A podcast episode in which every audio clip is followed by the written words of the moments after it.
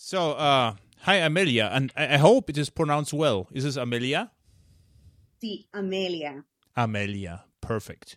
Mhm. And the next, uh, the next mystery to me, uh, I found actually today that your last name is Blevins, uh, how it should be, because on, on Twitter you are Eiras, or is it is it right?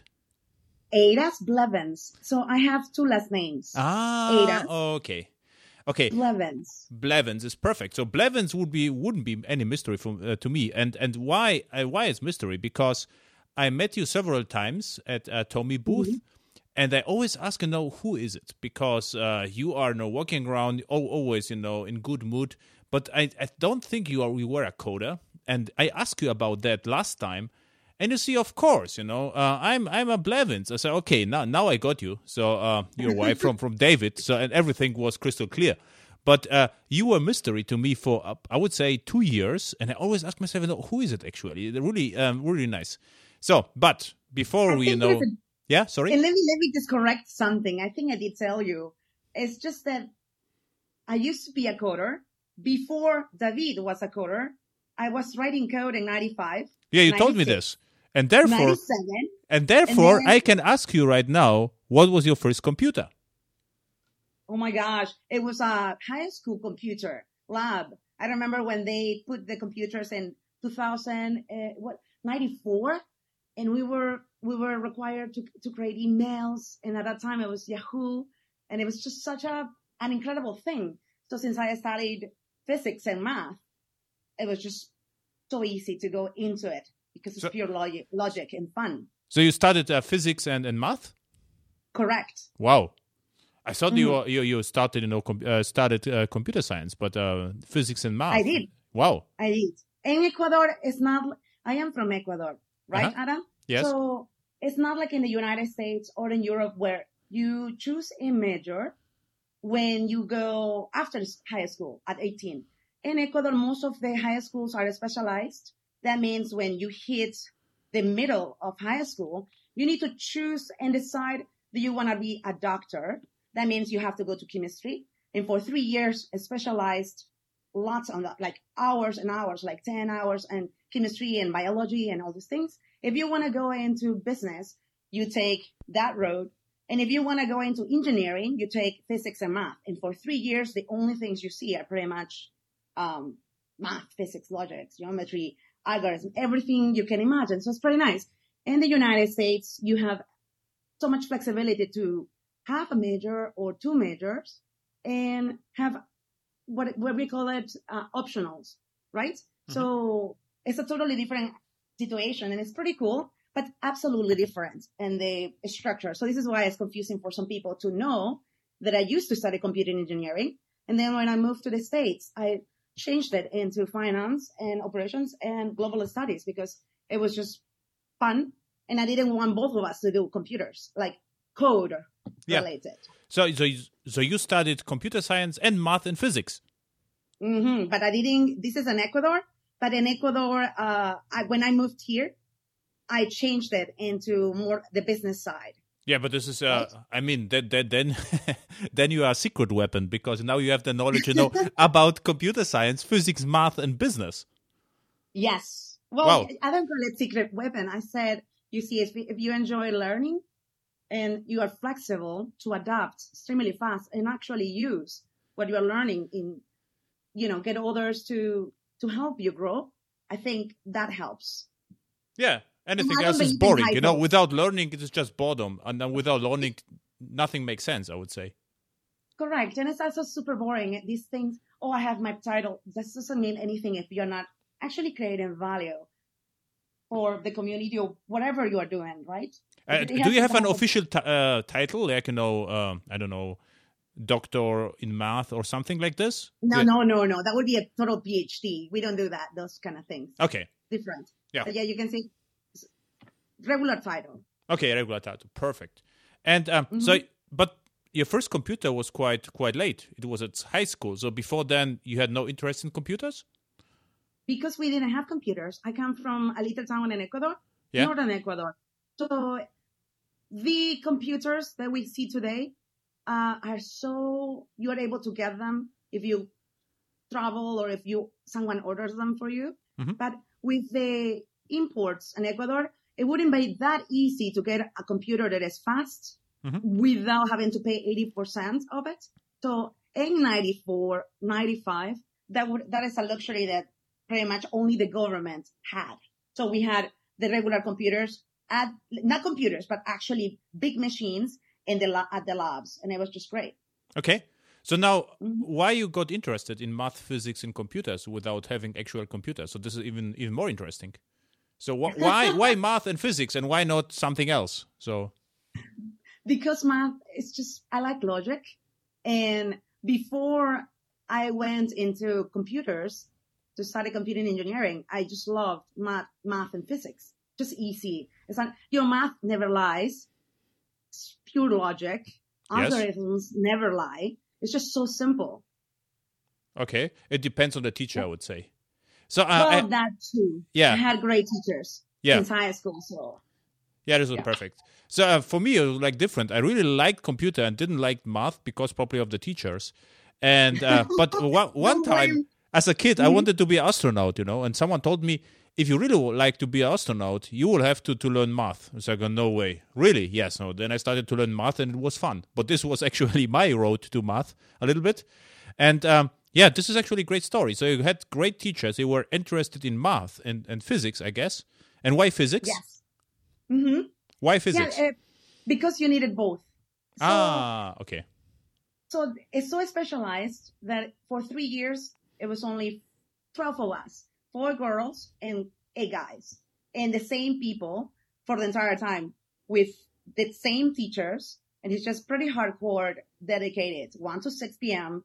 And it's just like, that's one of the, the coolest things about the system. When you are in high school and you have the last three years, you choose. So then when you go into whatever you want to do, like engineering or architecture or be a civil engineer, you are already equipped to handle uh, 12 days school or you name it. Because most of us in Ecuador, it's very hard to work and study when you are in at the university because the classes take you the entire day. It's Okay. not like in the United States where you can have a day that you don't have any class because it's selective. You can you you can choose for different from different classes, and it's just so flexible. Most people in the United States work through college. That is super rare. It is now becoming a bit better in Ecuador, but most of the Ecuadorian population that goes into college only gets to work regularly after the college. Other than that, we call it like inter inter uh, what is it called? Like summer classes. Yeah. And sometimes you are required to take summer classes if your grades were not optimal to seven or eight. And you had some summer classes? No, I didn't. Very good. And you I said there were four four girls and, and eight boys. You said uh, eight Yes. guys. And, and Mhm. and who was better, the girls or or, or, or guys? Let's tell me. that. Actually, we elevated each other. cool. To, it, Yeah. There was no time to be lazy. You will be secret quiz quizzes. Mhm. Just yeah, it was pretty out there. So, what was the coolest you know thing in physics you did, or in math, Oh or, or you, you heard about this, or uh, I- yeah, exercise? well, I'm just curious because you are so excited about math and physics. So, what's behind? You know, so what you did was most or an experiment or whatever you fascinated you with math or physics. So, what was it? Well, Adam, you you were talking about one contingent in three years, and that doesn't work. What we did as a group, projects, Mhm. that counts. Yeah. And today it has been more than 20 years, like 23 years. I couldn't tell you. I wish my, I, I wish I'd known this was just about classes in Ecuador. And I would have invited one of my best friends, Tatiana, who she just works right now for a media and that supports. Mhm. And what we talk about is, so we want to know about energy. We want to know about this. Why that? Do you see? You need to be working and understanding how electricity goes. Do you see? This might not be related to physics or math to some people, but we apply it. Okay. Like we, we used to apply it to actual issues within our city, our, even the country. So what, this is the new issue. How do we fix it and mm-hmm. using what? So it was very pe- peculiar to that time. It's What- impossible for me to be in part yeah, one. yeah. No, what what I'm what I'm talking about as a as a kid, I was uh, completely fascinated in math by by simple things like how it is possible that the numbers are endless, for instance, or uh, why it is impossible to travel no travel faster than light. So this is what was Oh for me as a kid. Like you know, it's impossible. So how it's possible? I mean, it, it should be possible. So this is what motivated me a little bit, you know, to learn a little bit physics and math. So this was the question actually. What motivated me? Oh yeah, you? velocity. Oh, I like applying the formulas and, and understanding why X, okay. right? Be- beyond getting the solution, why X? And mm-hmm. that is one of the most fascinating things about physics, that the, the formulas can be applied.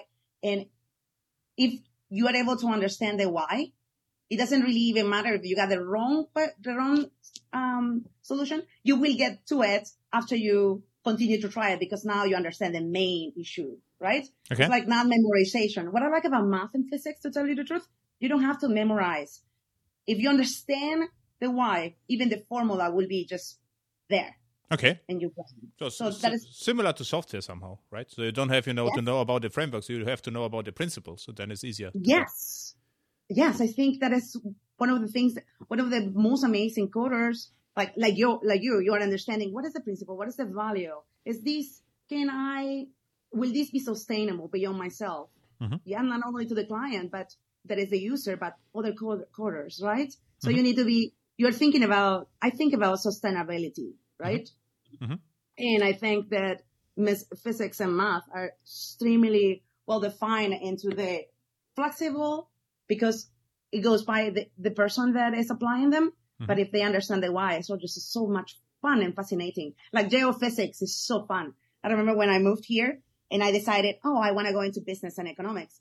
And then for fun, most people would take theater and I take geophysics and calculus and just for fun, right? Yeah. Just Oh, exactly. Cal- calculus. This is actually someone said that uh, in math, you know, before calculus, the invention of calculus, it was like you know uh, Stone Age, and after calculus was the New Age. And uh, the calculus is actually like you know there is then if you get calculus, this is a completely new math level. You like yeah. calculus in, in, in, in integrals or not that? I love integrals too. Calculus and integrals are like two beasts, same animal. Okay. I love it. But uh, Oh, for yeah. me, calculus, I, I knew a little bit about computers, and I think calculus make only sense if you have computer, right? Because it is approximation. So you need some. For me, it was crazy to think that actually a human can, you know, can uh, can um, solve a calcula. Calculus. Uh, it should be a machine because uh, machines are very good in approximation. Lots of so this is what I thought about calculus. I I didn't like them a lot. Uh, it was for me more a tool, you know, for computers and because a, and then a necessity, yes. yeah. Oh, very good. So now, no, leave math. Otherwise, we don't get to the to the real topics. So, um, you started. uh, So you had physics and math, and then then computer science, or were both at once? So uh, yeah. 1st mhm. math and physics.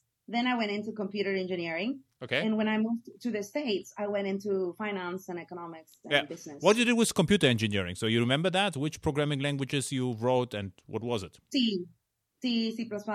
It was very, very cut and dry. It's not like what now we have microprofile and we have, you know, open source. To tell you the truth, at that time, we didn't even know what open source was because it was not created. Clearly, Yeah. you know, Apache Yeah. is celebrating 20 years. Yeah. So we pretty much are from that era. Yeah, this is also before- true for me, and for me it was also C, uh, and uh, even one crazy professor with Fortran, which was completely outdated, and we had to use you know Fortran NAG. Probably you know even that. You know the NAG, the terrible NAG, the numerical library in Fortran. It was No. like if you pass something in C, uh, I remember one. So it, if there was a parameter, array of numbers, you from you pass this from C to Fortran. Fortran got it in reverse order, and uh, you had to knew this, know this, but the professor never told us this. And this was like you know you pass something and you got uh, incredible stuff back, so no one knew what's going on. And there was like, what is going on? You know, stupid stuff. And this was the Fortran with NAG, and this was like numerical something library. So um, yeah, you shouldn't look at this. This is like you know, if you like I- math, don't look at the NAG stuff. Yeah, well, I get it. Seriously. Well, if anyone if anyone is serious about math and physics and all these things, they can buy the Gödel Escher Bach. I call it Golden Braid book. It's amazing. It's like plus 700 pages. You have to You send me the link it. to the show notes. What's the name of the book? It is called An Eternal Golden Braid. Okay. And I will send you the link. I love it Very so good. Mm-hmm. much. So yes, and you have never been able to read it all. You open it and you just go through it. It's just impossible to to have um one page and just be there. It's a Okay. cool book. I will send Okay. it to you. Yeah, private. Cool. Perfect. Mm-hmm. So now, uh, so you, you uh, and you uh, learned Java or you stop with C and C++? plus Yeah, I stopped there. Okay. That was like when I was moving, so I was I stopped there. Yeah, and, and now the uh, the interesting part. So then you met uh, the great David Blevins from TomEE, the uh, the creator of TomEE, and what you told me. So we, we should keep this private, but uh, you were the coder back then, but uh, Yes. David was the businessman, and then it then you swapped the roles, right? So no, David was studying psychology. Ah, psychology. Okay, Psychology, right? And I was studying computer engineering. And Okay. he was 20, I was 18. What do you do when you are so young? You study, Yeah. you travel. Yeah. And then a few years later, he moved from uh, psychology into computers. okay, And the rest is history. okay. It's just fun. But that is another call with him because I don't, I don't speak for anyone else, right? But it's just fascinating because not many of us talk about what we do as, oh, you're only a contributor or a coder, but what did you do before? Like, for instance, Mark Heckler a few weeks ago had this thing, tell me three things I didn't know about you in one blog, very short. And it's just so nice that you are able to say, or someone else can say, ah, I used to do X. Things that you might not even know about the individual. I think we need to do more of that so that it's not only the link to the professional, but also the person because we're not limited to just be the professional. There are hobbies and there are things that we used to do or we continue to do and we continue to, to, to choose to not drop out of our lives. And Yeah. that is what makes us work with humans and understand each other a little bit better. There is this component of I understand because X, right? But Yeah. even the because doesn't work. You And know wha- the person is a good person and maybe there are some affinities that you two have together. I think that simplicity brings us closer. Yes, and um, what uh, why I'm actually asking my guests uh, how they started programming because I was really curious because there are lots of great you know talents out there. How they started? Are there similarities out there? What motivated them? And there are complete different stories. So this is what I find interesting. Also, you know how they started, and to understand better from from where they are coming. But um, I, w- I Yes. also invited David, but he didn't have any time, so I will try it again in one point of time. And uh, I will ask him the question, you know, how he started programming. Let's see whether he will lie and say, you know, I started with 4 years, or will we say, okay, um, after you know, Amelia uh, told me I started programming with 21. So let's see what happens. I, I, you know what? I will never tell someone you need to do X for your life. Do you see? You need to own your life because you are the one to live it. So yes, he chose it because he wanted to, because he's very practical too, and he's persistent. He never gives up. If he believes something is worth it, he will go through it. Yeah. Yes. Yeah. He loves learning, so this is why. Yeah. Yeah, Yeah. but it's funny how you say it. Yeah, and uh, yeah, for the for the audience, until uh, David come to airhacks.fm, uh, David is actually the uh, creator of OpenEJB and then TomEE, and OpenEJB is well known, and TomEE as well. Very good. Yeah. Now, he uh, Richard, you're talking, he and Richard um, co-founded the project in 1999, in December 99. If you missed one of the blogs that he went through why TomEE and the history that we run, you know, Apache TomEE for the holidays, then it was just like an introduction of a little bit of the past because we cannot, you know, he cannot assume that everyone knows OpenEJB and it's not just him. It was also Richard and then they worked on it and it's just so much fun. That, that is definitely a call, uh, with him. It's just Yes. fascinating history. yes. So, and now um, about you, because uh, yeah, you are a dangerous person. So uh, you all Oh, try, you know, on. and, and very very direct. You say you try to resolve uh, things directly, what I really appreciate. And uh, now you are. Uh, what's actually your role at Tomitribe? So you are I am the co-founder in operations. Okay, operations co-founder. I'm, I'm, I'm the chief oper, oper, in operations. So what what what what we do is we have Tomitribe is about six years old, and we co-found I co-founded. David is the founder, and what what he will ask, well, he, if if he was asked what is his title, he gets copy for everyone. And if I am asked what do I do, I make sure that Tomitribe continues to run globally. Okay. Right. Mm-hmm. That's it. Okay, perfect. I, I, do not like this thing about titles because we do more than the title itself. If you're so close to thinking my title doesn't require me to do X, then you have missed the mark. Yeah. Right? Yeah. And uh, uh, people ask me, I know not from IT, but you know, uh, neighbors or wh- whoever, uh, what you, uh, who is not from IT or um, what you are doing, I, I, cannot even explain. So I say, okay, I'm programmer. Okay, then then you know, if you say you are programmer, there are no no questions left. So then then I'm left yes. alone. So this is the best possible. Uh, not developer, no nothing. Just I'm a programmer. Then it's okay. Leave him alone, no boring guy. and then and then no, you can enjoy on, yes. you, you can enjoy the silence, you know. Um, but uh, so yes. so these t- titles are stupid. Uh, to, to to tell you a story, in a German company, it was 1995. It was very early Java. Developers mm-hmm. uh, went to a two hours meeting and the uh, topic of the meeting is whether on the business cards there should be a Java programmer or Java developer because there is a difference. So what they are, whether they are programmers or developers, just imagine that. So there was at least two hours meeting discussing what should be on the business card. Nice, right? Some, something, some, something for for you, such a meeting. Whoa, no, that, that, you already know what I would say. Yeah, yeah, is, yeah. You you would be probably a little bit louder, but um, and and another yes. uh, an- another uh, a true story. There were like how to call it uh, strategic consultants for you know uh, uh, serious guys, and they completely ignored me. And I, I, there was a, there was like 1997, and I had you know some we had some production issues, and I wanted to say something, but they were nice, but they, they completely ignored me. And and someone told me they they have internal uh, internal strategy or internal advice not to talk with juniors. And on my business card there was nothing. This was just my name. And I say, okay. And what I did, because I was always freelancer, I reprinted my business card and wrote, you know, enterprise, senior, whatever, Adam Bien. And I just redistributed the very first time my business card.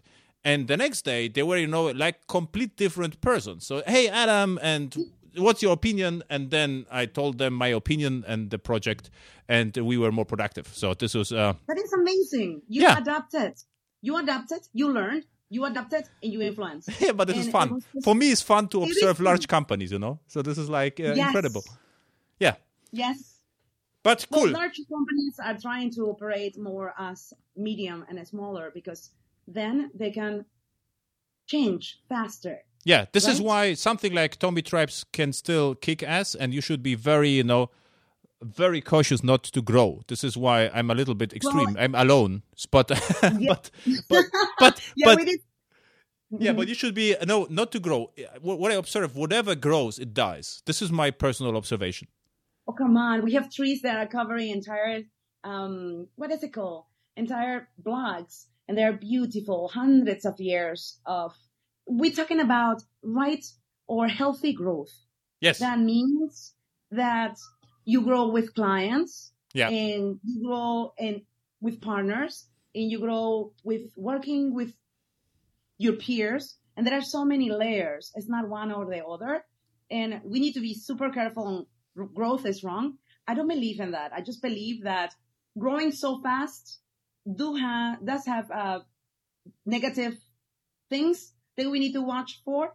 And growing without a plan also has issues, but we can never self-face, uh, like, uh, protect the future.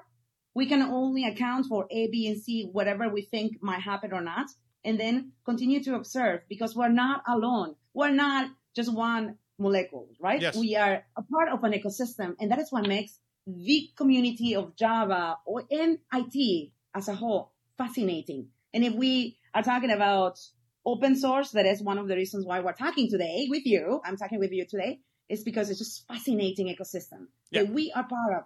Yeah, which is so great. Now back to Tomitribe. So what Tomitribe is, it provides, it started at least to provide commercial support around TomEE, right? TomEE, uh, ActiveMQ, and Tomcat. Yeah, but at the beginning was just TomEE, I'd say, right? Yeah. Yeah, and well, now you have we, uh, ActiveMQ, mm-hmm. Tomcat, and TomEE. So w- w- what mm-hmm. it means is similar to Payara and Glassfish, right? So like Payara has commercial support for for Glassfish or Payara, and you have the commercial support for TomEE. So similar relation, right? Yes. Very good. Yes, we, we're so we're uh, we, I call those uh, support companies, right? Not only are we creating the in collaborating in the creation of the code, if it's open source, because we also have proprietary software. But if we're consuming open source, that means we are also contributing to it directly. And this is why we, we go and share and participate and are part of those communities because it matters. I believe that as users and creators, we're fully responsible because open source as a whole is not protective itself. You, you see, it's protected by those ones that use it and those ones that create it. It's an ecosystem. So it's just a different thing. As a company that is, uh, provide, that provides, um, enterprise support, we want to make sure that our clients trust us. This is why we have partnered with Sonatype. So we, we run CVEs and do all these things that happen to, to match each layer of the code when it gets released so that before, as soon as the bug goes live, we are notified what's working on the fixes so our clients can have that mm-hmm. even before a fix by the community gets it. Okay. Right. So it's just fascinating. So, yeah, but okay, then let's talk about open source. So for me, open source is uh, not a business model. So open source is just open source. So if I, write yes. so- software, so I can decide I would like you know to put it to the open. Can have different reasons. Uh, one reason is uh, the, so I mean the most common reason is like uh, larger companies. You know this this was a few years back. They open sourced uh, what was not their core business, and uh, what you get out of that is uh, you don't have to pay too much for uh, maintenance because the the community, with the hope, will fix the issues if this is popular. So this would be the one. There are some strategic open sources, you know, like uh, to try to control the market. I would say this mm-hmm. is uh, like Android, for instance, and uh, and a little bit Kubernetes. Uh, um, and of course hiring right so what this is what netflix did they open source as much as possible in the hope that developers will learn outside and just comes as skilled developers back back to the company and uh, what what happened recently in the last few years is like open source as a business model where open source was misused as uh, to get some venture capital and this mm-hmm. is pretty dangerous because uh, i mean this usually doesn't work and then everyone is disappointed. So f- for me, open source is fascinated, but it's less. I would say it is not a business model. It's just you it's know, not. It, it's it, not a business model. Let's do an example, and you're correct. We need to be careful um, with how we define open source, and you have done it correctly. You said you see you're a coder, you're a user, but you are not concerned with Y and X. Why should you? Right? You're mm-hmm. just as a, you have the responsibility to protect it, and what you commit to be healthy, correct? Let's talk about Apache Software Foundation, right? Like this is the perfect example about a 20 year foundation where this is fascinating. They have more than 7,000 committers plus 350 projects. This, the 350 plus projects are self-managed under the Apache way and everything happens in the forum and it's open and they have this mod- model that is community over code, which is one of the most important things in a 20 year history. The tracing is superb because Apache contributors and committers believe that should the code get decommissioned or it, something happen and they have to stop using it, they can create it a strong community within the projects.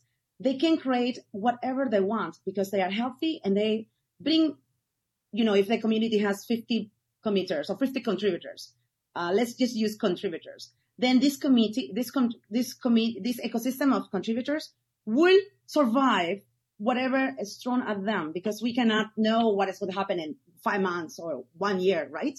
It's just code and bugs and so many hard things happening, but this community can do it. Apache is celebrating the 20 years this year, actually, and then we have the Apache Las Vegas that is happening just before Code One, San Francisco. And it's so exciting because though founded by, by 21 people in 1999, I believe, look at this. It's not about these 21 people, individuals. It is about what they believed it should be. There are no companies that own the IPs. There are no layers of memberships.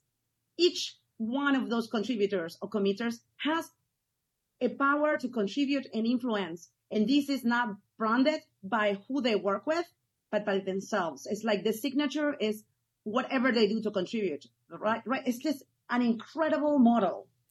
And Yes. we should But the most, uh, I would say, the most uh, or the, the the modern projects, Apache, the the recent one, like uh, data science and so forth, they're usually sponsored by companies, or the developers are working full time from from a company, and then you know try you know there are lots of competing projects, so there's a lots of politics going on. I suppose, like you know Apache Kafka, and there is a new one called Apache Pulsar, which is even a little bit more interesting, but they are complete different companies, you know.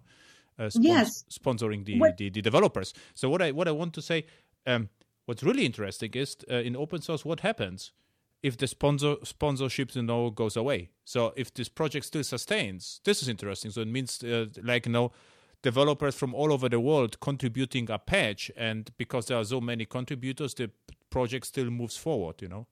Correct. And I think sponsorship is welcomed, but having a project survive only by the one vendor is not optimal. And that is what differentiates Apache from many, many, many other solutions because they make, they want to make sure that the individuals, you know, in their contributions last forever and that no matter who you work for, you are important and you have as equal value as anyone else that comes from a little, big, middle, or large corporation or company, right? So they're like, it's just a level of social responsibility by everyone that is part of the ecosystem. It's, you know, they, in 20 years, Apache has, like the contributors have sent more than 1 billion lines of code.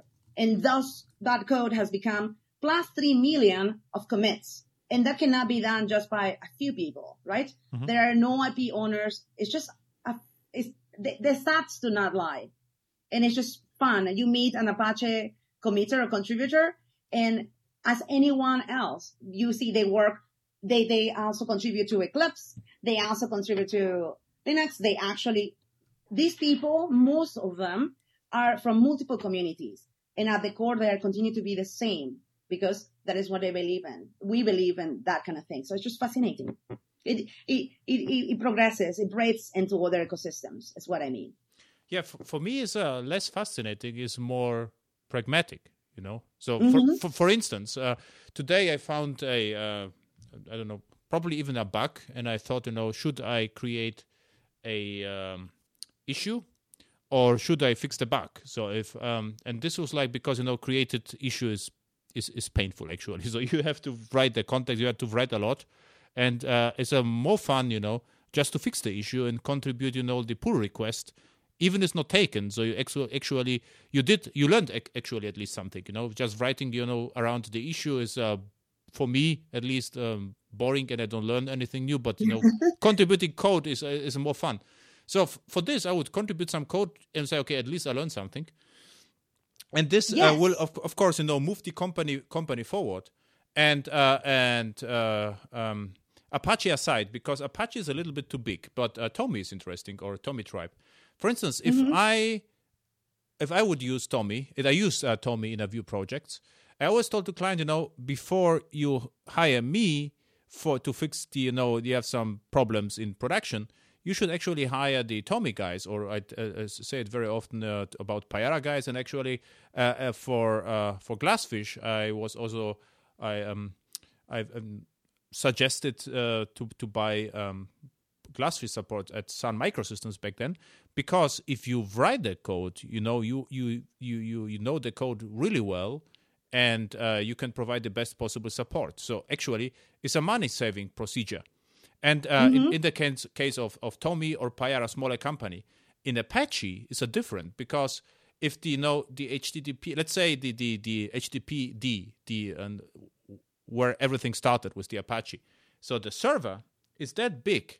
I would say to buy support from from a company, oh, IBM sold support, is, but um, it is like you know it is too major probably. So it is because it's a part like like an operating system. You know, this is more or less like Yes. uh, this is the larger companies would buy you know the support for uh, HTTPD or for Linux, for instance, and uh, something like Tomitribe is uh, or TomEE is even more interested, you know, for for startups even because um, I would say for me it it is very simple. E- either you have money or you have time.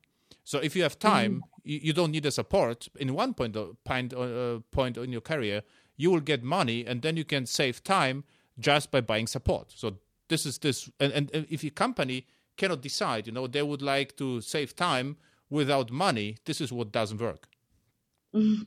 I understand. You see, thank you so much for saying, hey, you should check out um, Tomitribe or Payara as before I fix this. And this is an interesting um, philosophy that you have, and I know that makes you super strong because we do provide the support for Apache TomEE. And one of the things that I do want to correct here is that Apache TomEE is one of the 300 and something projects in Apache. One of the coolest things about TomEE is that it has nine components and the nine components are nine projects that are Apache projects, right? It's like I am saying projects, projects, but it's because it's so fascinating. The project itself. It has nine, it's made out of nine different projects within Apache. Look at the level of ecosystems. For a contributor, someone wants to contribute into Apache and is looking for something that a project that will pr- provide the quickest form of learning, say coder, designer, you name it. You need to make sure what are the components, right? And then we go into how many releases. TomEE has 29 releases, mm-hmm. right? So if you check into the Git, and then that means today the, the community is about close to 90 contributors and there are contributors that are translating the code into not English, but translated it into Portuguese, Spanish. And this community is global, right? Because they feel that they are not only learning as users and developers, but also they want their communities to be able to contribute as users and developers. And I believe that kind of, that kind of mentality is helpful, right? You say, because you are a business coder, you say, before I go into this, have you checked into this company? Because maybe you can have support and it will be cheaper than me charging you the daily rate. And this will take me six months because I imagine you do a proof of concept before you jump into a project and that will take A and B. You need to decide which clients that you go to and is this feasible because you have the time, right? You, you control, you have to be ruthless with your time. And that is one of the things that makes you the coolest Adam, right? You No. do things yeah, but Yeah. Uh, but uh, what also is the case, separation of concerns. You know, if I Yes. be- before I fix you know something uh, on my client side and TomEE, and actually create a fork of a official you know source code, this is actually more damage to my client because then they will have you know to maintain their fix. But if I contribute back you know the fix to you, there will, there is no fork. So uh, the client gets you know more support for free, and if you help the client, you are going to be faster. It gives the client no better impression, and I could do you know the more exciting stuff for me. So this is like you know a little bit a little bit selfish, I would say.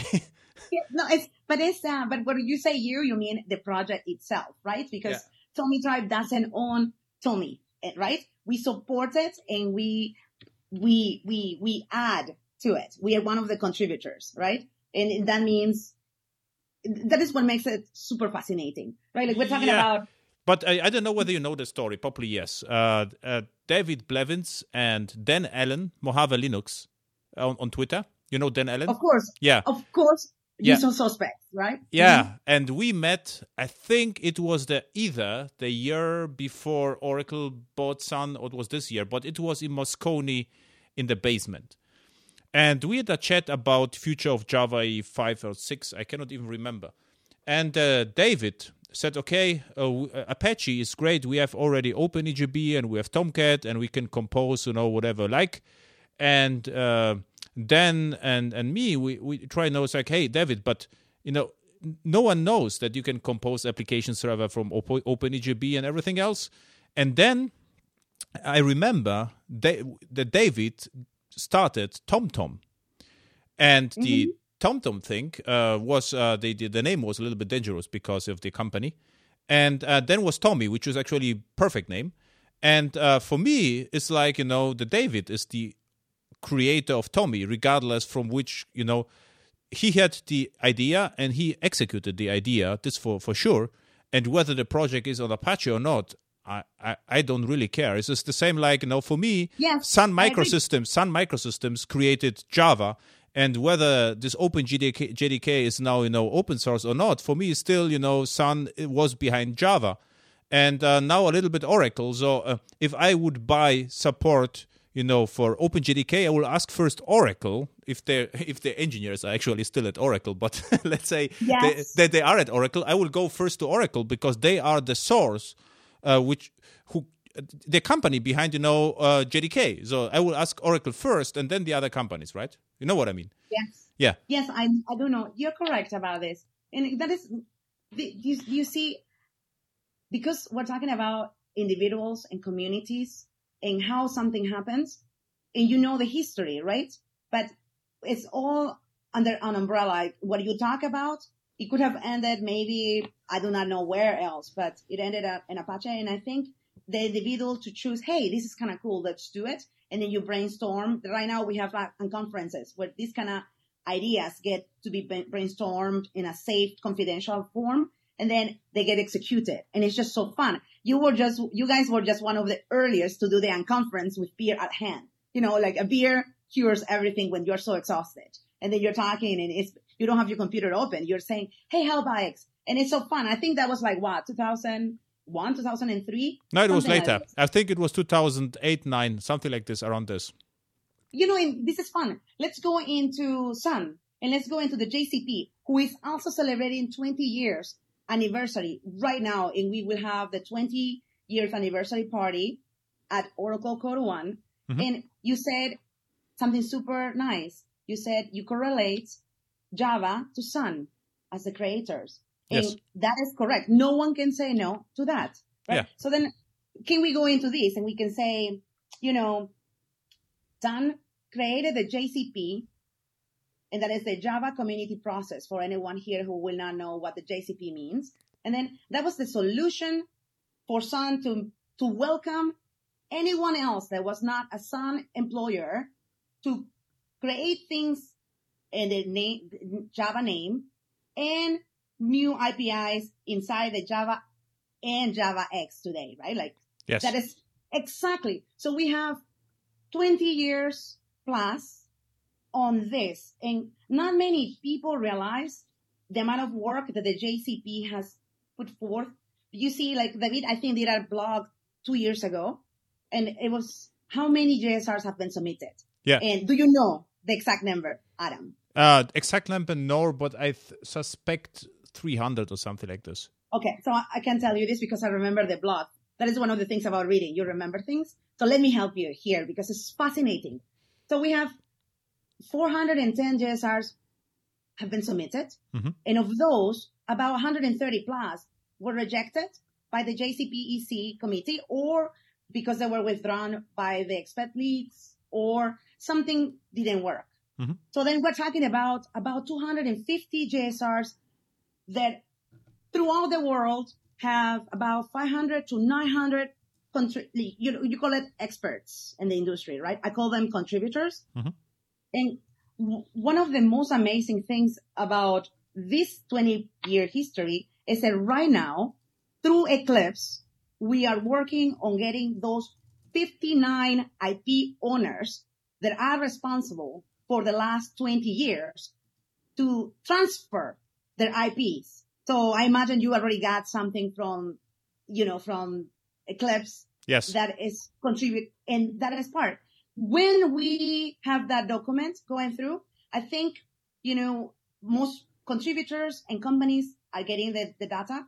but there is no, uh, there is no history behind it. And I'm just saying there are 250 some JSRs and there are thousands, thousands of owners world, not thousands. I mean, that there are thousands of lines of code owned throughout the world. Yeah. Only by 59 different IP owners.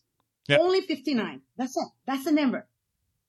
Uh, by the way, I had also a JCP JSR, which I had to withdraw in 2002. So you remembered me about that. So this Yeah. was the client side container in 2002. I submitted one, but had to uh, withdraw it because of political things. But uh, for me, JCP is a great success, and uh, I was able, you know, to sell Java to a lot of company just because of JCP and JSR. I think be- because you know without JCP there would be no stable documentation starting with it. So JCP you were forced, you know, to to to to have a PDF, which was the spec, the TCK, which was the test container, and the reference implementation. And this was a superb idea back back then, because you could Yes. rely that to all APIs you get, you know, a PDF with the documentation. Because all other frameworks and libraries, there was nothing documented. So this could be a feature, it could be a bug. But with Java, E, it was it was not perfect, but it's it was at eighty percent at least it was documented which was great for me. I also completely, you know, um, used that for, for, for my learning experience because I just read the PDFs, you know, not everything, but, you know, just to understand what's going on. And I knew exactly where something breaks. And in the PDF, you know, I can prove the point. The vendors had to fix their, their implementation because it was not, you know, it was not compliant with the PDF. So for me, it was a huge time saver in evaluations. I evaluated lots of application servers. Say, hey, look, vendor, this is the PDF and you behave differently, fix that. And without PDF, it Yes. would be mission impossible. It was like just, you know, just uh, talking without any any result. So for me, JCP, a really great success. And uh, I, I heard a lot of, you know, criticism about JCP. I, I cannot get it because um, yeah, there, there was actually no downside except, of course, Sun had was not, you know, how to call it. At the end, they were not very clear or not to um, they had to to to to open source more or to make more open which happened at the oracle time actually but yeah this was the only criticism you can get but this is not the fault of jcp it was a sun problem. No, it's and exactly. So so this is why it's so nice that to understand the history, right? It's 20 years. We have um recap really quickly. 410, about 400 JSRs. Out of those, 250 are still running. And you were you as the R&D that consults with amazing, very strong companies out there in the world have benefits from the JCP being um, a protector of the APA standards. They created the, TC- the TCK that is uh, for the IPAs, IPIs, and then they manage the application server, and now we have the cloud. So the amount of work they have done now gets to be housed under the Jakarta EE working group. The Jakarta EE working group, currently we have three, are the ones in charge, or uh, I call them successors. I call I call the Jakarta EE working group the successor of the JCPEC, and the responsibilities are not small. The coolest thing is that many from the JCPEC and those that contribute to its setup are also collaborating in the new ecosystem under the Eclipse umbrella. So we have a bright future if we bring with us the things that worked well. Like, do you see what I mean? It's just, we, Yeah. now we're talking about openness and things is open source. Most people, not you, but most people would think, oh, Sun did JCP, created the JCP, but that is private.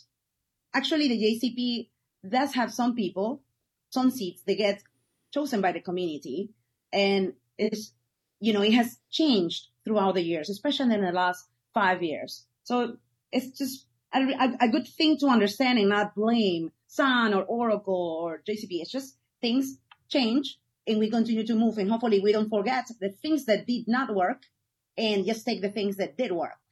yes Because I, I believe there's much to gain from, from the amazing work that the JCP and the, the contributors have achieved and Yeah. you included Adam. Oh, Yeah.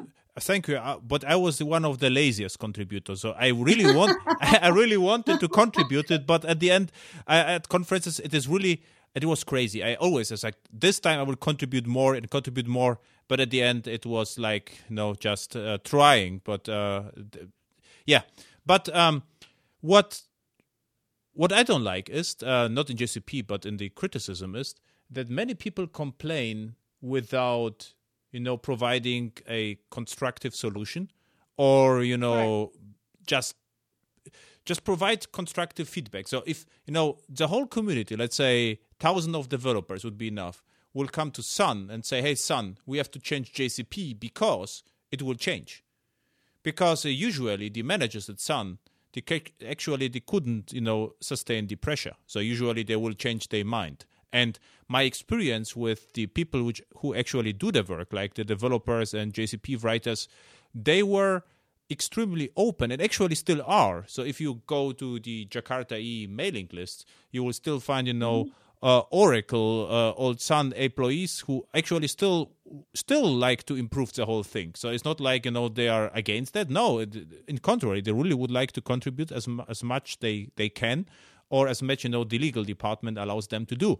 So um, so I think I see the whole thing is very positive and um, if you just you know if you're a young developer and see a large company you are assuming they are evil which is actually never true so um this cannot be Never evil because uh, too too many peoples are involved it's just you know they are moving slower and uh, not everything is reasonable which doesn't mean it's evil Mm-hmm. Yeah. So, so when we co-founded uh, Microprofile three years ago, exactly three years ago, we just ended the first three uh, in June. Um, Microprofile. This is fascinating because we're talking the link between JCP and Microprofile. Not only did the project got formed and is still under incubation under the Eclipse Foundation, but when we chose to file the first JSR, that is config JSR, we didn't do it through companies.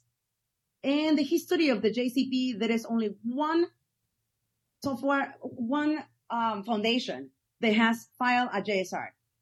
We filed the JSR, uh, what is it, 382, config, microprofile config, under the Eclipse Foundation name. Though we have, there are two leads, that is Emily and Mark. The JSR is actually, you know, the foundation is actually responsible for it because we wanted to set precedent onto, it's not the company or just the individual. We want to make it scalable, something that will last beyond one person. And we believe that foundations like Apache and, and Eclipse are valuable on this thing. So now, um, if we move you are right so i'm just looking up the this is the JSR 382 configuration api 10 wow, I remember it. Thank yeah, you. perf- perfect. Yeah, you are a mathematician, so you have to remember. so this was like Emily Jiang and Mark Struberg, which is actually also guest in the in the in the podcast. And what's really funny, um, I I know I know uh, Mark from conferences, but never had the chance to talk with him personally because of time. He is from from Vienna, and I'm from Munich. It's like you know, 250. So close. Yeah, it's all very close. It's like 250 or 300 kilometers. I don't know what is miles, probably 150 miles or something. So very close for for you. It's not like a na- neighbor, you know, neighbor village in in America, but uh, USA, but in Germany is like uh, two countries. And he, the Mark, is uh, extremely pragmatic, and he just doesn't know open source because he's pragmatic, and he in his job is just com- something completely different. It's like a firefighter consultant, and uh, just yeah, it just does uh, uh, open source because it's a time saver and uh, and is also honest to to his to his client. So um, it's also interesting experience with him, and he is one of the specification leads for configuration, which I actually didn't knew. And one question is about the micro profile I was involved in the day minus one call with John Clingan.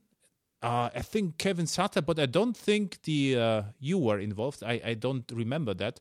But Yeah, I was involved. okay, and the But I'm question. super loud, so Ah, yeah. um, But the, my um, question was, you probably met before the call somewhere because as as I I, I um, attended the call, everything was more or less prepared. It's more like you know we Correct. thinking about.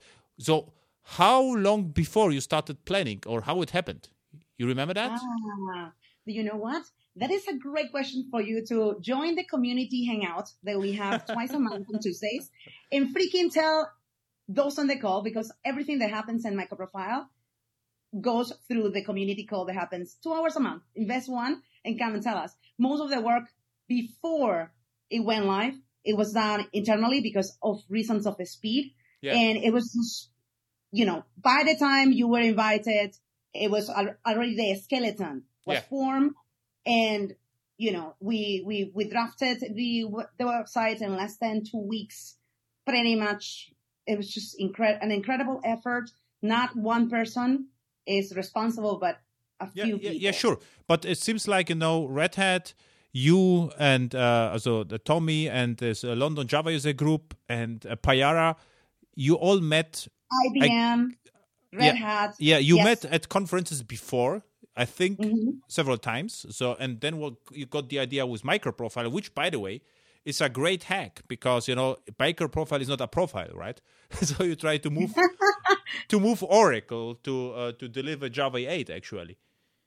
Yeah, well, we like we're talking about. Um, this is the coolest thing. We just had the uh, microprofile 3.0 release, and that is the successor of 1.4.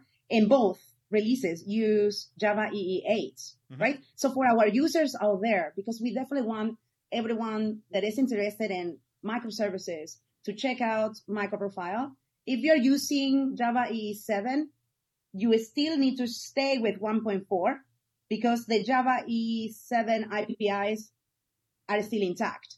But MP 2.4 and 3, they, we break changes like health check 2.0 and my metrics 2.0. They, there are the broken changes. Yeah, yeah. know. So yeah, just uh, just saying that at the beginning of the microprofile, the whole idea of microprofile is you know to make Oracle aware that the community will move forward regardless whether Oracle will do something or not. Yeah, this is this is what I wanted. that is the signature.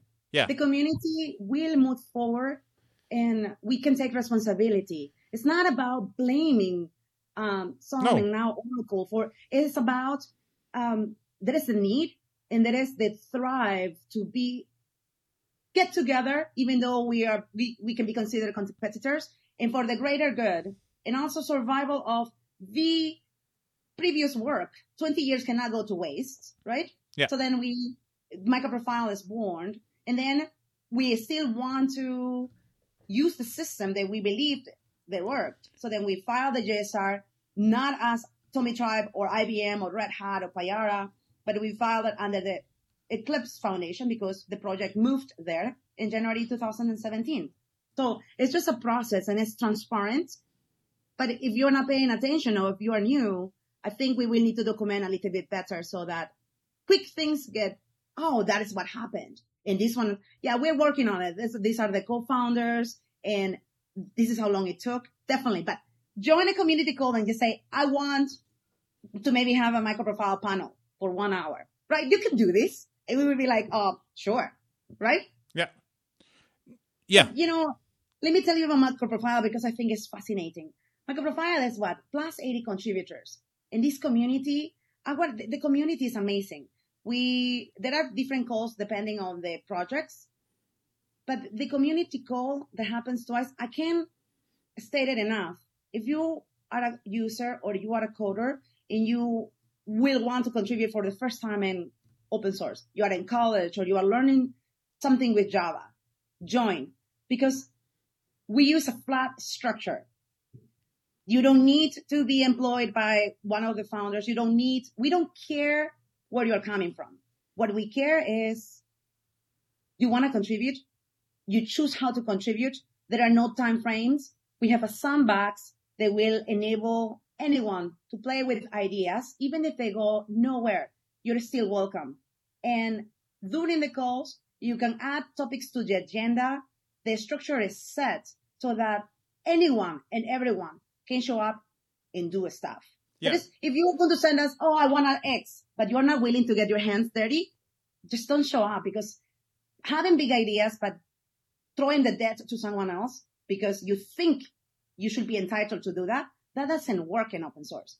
Great ideas get implemented and we get our hands and our brains in it, along with anyone else. And a title or the ego needs to be watched. And Yes. that is why But what I can what, what I what I can confirm is I, I looked at several uh, micro profile projects and it's really easy to start because uh, you can just clone you know the GitHub repo and uh, the Mm-hmm. structure is understandable so you can just execute the tests so if you have an idea you can start it and it is easy really easy to start a new micro profile project so uh, so uh, you are absolutely right. I think it is easier to start a micro profile project than an Apache project. Uh, Way easier. well, we are specifications, right? We call it specs, but we're talking, we're not talking about creating specifications. We're talking about commit, you can contribute to the current specifications or bring a new idea that is likely to be implemented depending on sustainability, right?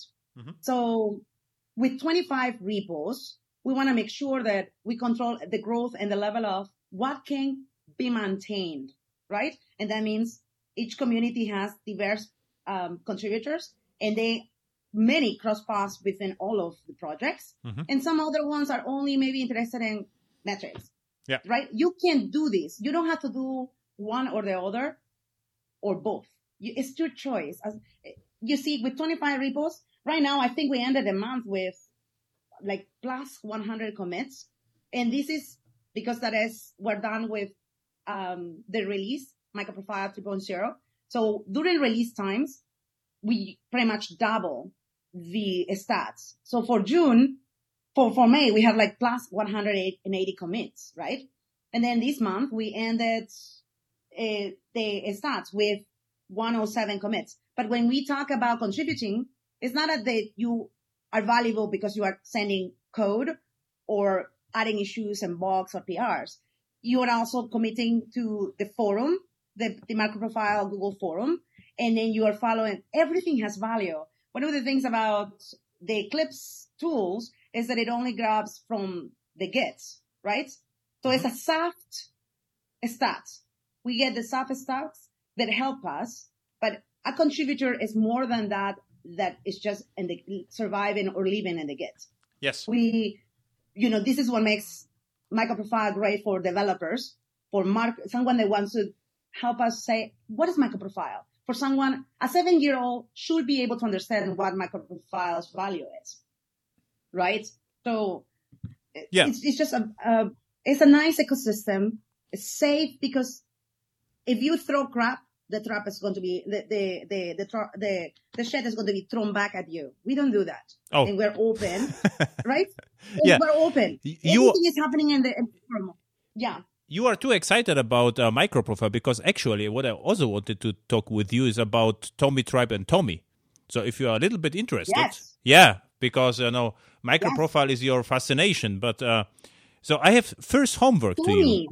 Yeah, first homework to to you is you have to make the tomee.apache.org website a little bit more exciting. It uh, nothing happens on the website for years, and uh, this is a marketing problem. No, and so let me stop you there. The TomEE website is run by its community. If you want anything changed, you just submit the PR and it gets approved like any other, um, what is the contribution? And it gets adjusted. That website cannot be adjusted by us as Tomitribe But you could because it's actually open source. Yeah, but you, you could can say, yeah, you could put you know you could you could send them a nice you know pull request with uh, uh, to to make a little bit different. So the, what I wanted to say is the website should change more frequently, regardless how it looks like. And uh, the reason being is because the clients, business clients, don't get the difference you're talking we're talking about. You know, if they look at Apache TomEE, say, okay, nothing happens for years. What's going on? And Oh, uh, yeah. Yeah and um, th- th- this is a major issue a marketing issue i would say because uh, it is hard to get it looks like that because it doesn't so the, the, the design didn't change of course if i'm coder you know for me it would i would my answer would be it works for me so it is functional but from marketing perspective it is dysfunctional because it should be updated more frequently just you know to make it different and by the way, the Tomitribe website, tomitribe.io, looks great. So this is, uh, but uh, the relation between TomEE and Tomitribe is for me not clear. So it's different in Yes. Payara. You know, in Payara is a little bit more smart because they have, you know, this is the this is not fully open source the website, of course, but I'm telling you from the outside perspective, the first impression is a different. And Yes. Yeah. Mhm, Go ahead. Go ahead. and um, what I also wanted uh, to uh, to to uh, talk about uh, a little bit, the interesting part of Tomitribe.io is slash projects, and you have lots of interesting projects going on. There's a Crest, Sheldon, Hodao, Beryllium, Sabot, Swizzle, Chatterbox, Sheldon starter projects, TomEE JAX-RS starter, okay, starter, microscoped and HTTP signatures for Java, which is uh, interesting and, and useful. So, um, which is lesser known about Tomitribe. So you have like you know Tomitribe open source projects, which are really interesting in uh, interested in um, in uh, for Java developers. And for instance, the uh, Tomitribe Sheldon is really cool because it Yes. has an SSH uh, client which you can um, you can uh, log in and, and and and manage. So this is pretty useful and actually pretty cool stuff. And this is uh, somehow hidden at the Tomitribe IO. So this is like this is uh, you know the TomEE is uh, completely open source. You are the creator of TomEE, but you are you are holding you back because you know the community should should you know develop on its way.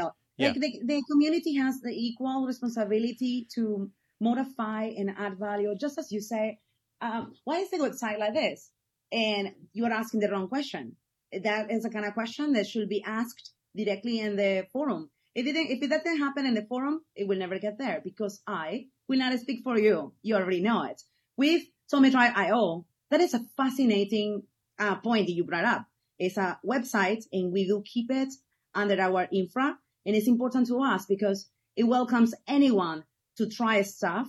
It has examples, um, and it, it, it moves, uh, TomEE further. If you do not want to go into the Apache side of the fence, but you still want to know what's going on there, you can come into the tri- uh, Tomitribe IO and check one of the projects, just test it. And it's just super fun.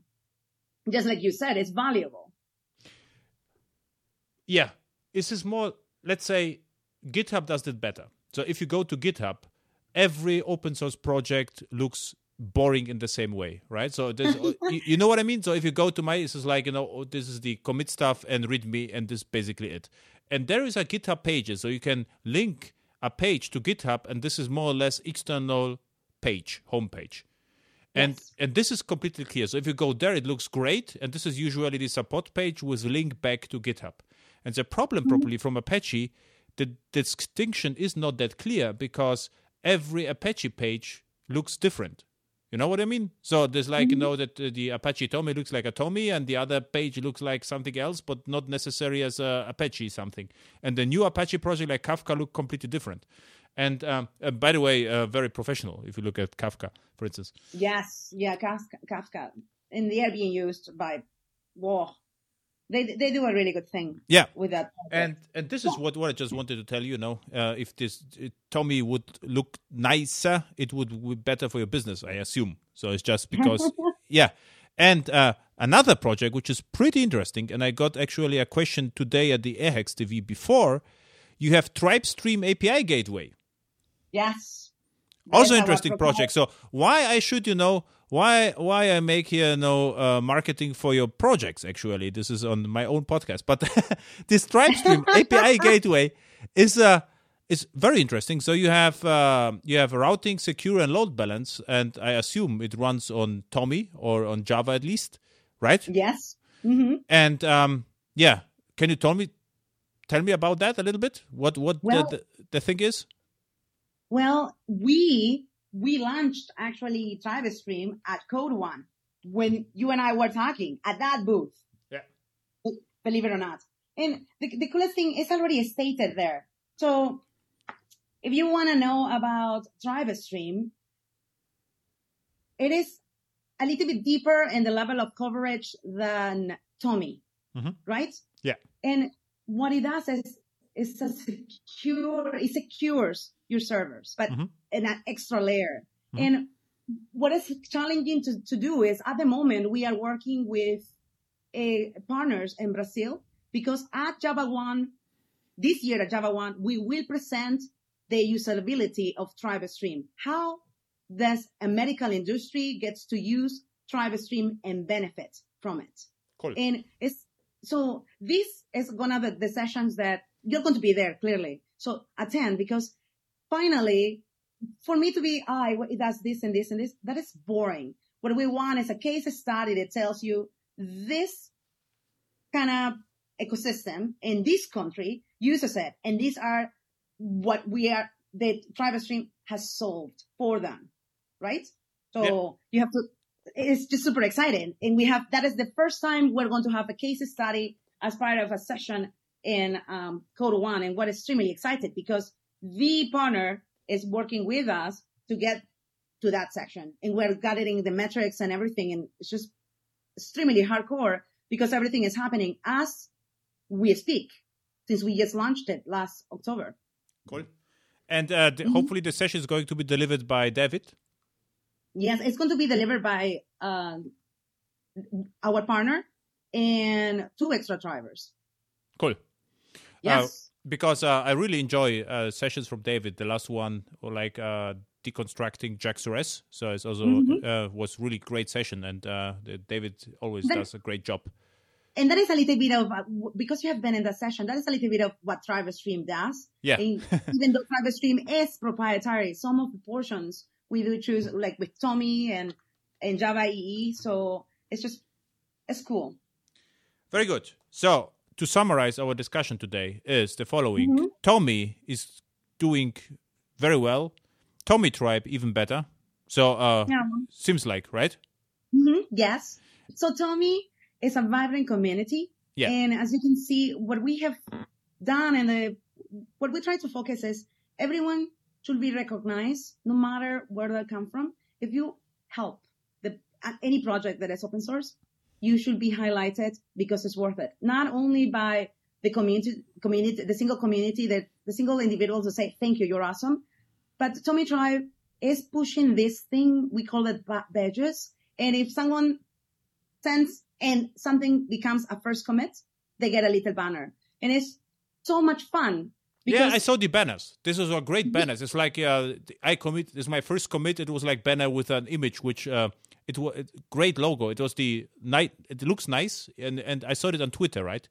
Yes. Yeah. So when we say we are so excited about TomEE, we're excited about MicroProfile in Jakarta, and though all of them are open source, what we choose to do is on the TomEE side, things that we can not really control, but actually push is saying thank you David Salter or all these other amazing contributors out there that are prioritizing, not dropping one project for the other one, but choosing to scale their knowledge via not only the blog or a video or just code. We call it beyond code. And you have been part of this and it's so much fun. And this is, you know, passion just by a voice doesn't mean anything. You have to show it via actions. And yeah, here we go. So in uh, yeah, XTV, uh, I get sometimes question of where I can contribute. I'm a young developer, what to do. So now there is call to action, right? So um, it has always been call to action. Yeah, always but uh, you can contribute to TomEE or even micro profile through TomEE. So we have uh, you, yes. you you sent me to show notes. You know the micro profile calls. So there are monthly, right? Monthly micro profile calls. We have every Tuesday, every other Tuesday. And yeah. you, one of the things about TomEE, TomEE is, TomEE, you can deploy TomEE with Java EE or Jakarta EE um, 8 once it goes live, but also MicroProfile. So see, if you're using TomEE, you can, you know, you can deploy TomEE with Java EE and MicroProfile. The two of them are not separated, right? Yes. So yes. TomEE is inclusive. You want a project, you can, if you are a MicroProfile, there are so many runtimes, TomEE is one of the the the the, the servers, and it's just together. Mm-hmm. There is no TomEE or MicroProfile. The both of them are able to sustain each other. Cool. So now, yes. where people can find you, uh, and if you can, you know, share some links. Uh, find what? Find you mm-hmm. and whatever oh links you would like to share on the internet. Yeah. Oh, okay. So me at what is it? Twitter but yes. uh, if you want to know if if you're using TomEE or Tomcat if you're a user of TomEE, Tomcat, or ActiveMQ, and you need support, and you want accountability to be sure that your production is protected before development, pro develop, I call it pre and then post. Uh, you can contact us. Mhm. Um, just go into Tomitribe.com and you, you will know exactly how quickly it is. One email. Um, for anything else, there's so much to do in open source. Even if you are not a coder, especially for the users, check out, check out the communities. I think healthy communities are based on the people and the contributors. A community that has only two, three contributors active, you, we need to be wary of those communities because what happens if the two community, the two contributors disappear? One of the, what is cool about TomEE and, and Microprofile in Jakarta, Jakarta, we didn't even get to it because it's just starting. But for TomEE and Microprofile, each project has more than 80 contributors active, moving things along. There is no company that gets to say, I call the shots. And it's the same with TomEE. Mhm. And that is what makes it so valuable. You want to find us? It's not about us. It's not me, you, them. It's about us. You just go and find it. Like microprofile IO, it tells you join the forum Mhm. or check it out. And then the same with TomEE. You want to help? You go into the tribe dev list, send a message and say, Hey, you guys, I want to contribute. And you, you go from there. And with Jakarta, now we have moved everything to the open and the level of after now we have to decide with a big bang or a slow motion. And that is what is happening next. But most of the conversations are happening in the forum. So mm-hmm. if you want to know what's going on after 20 years with the JCP controlling and protecting the JSRs, if I am one of those contributors, like there are, there are like close to a thousand, where do I go? You mm-hmm. go to the forum. Avoid private messages. That doesn't work. Cool. So, So Yeah. thank you a lot, and I hope I can invite you back in one point of time. oh, it was super fun. It's always a pleasure, my dear friend. Thank So- you so much for having me. Thank you. Bye.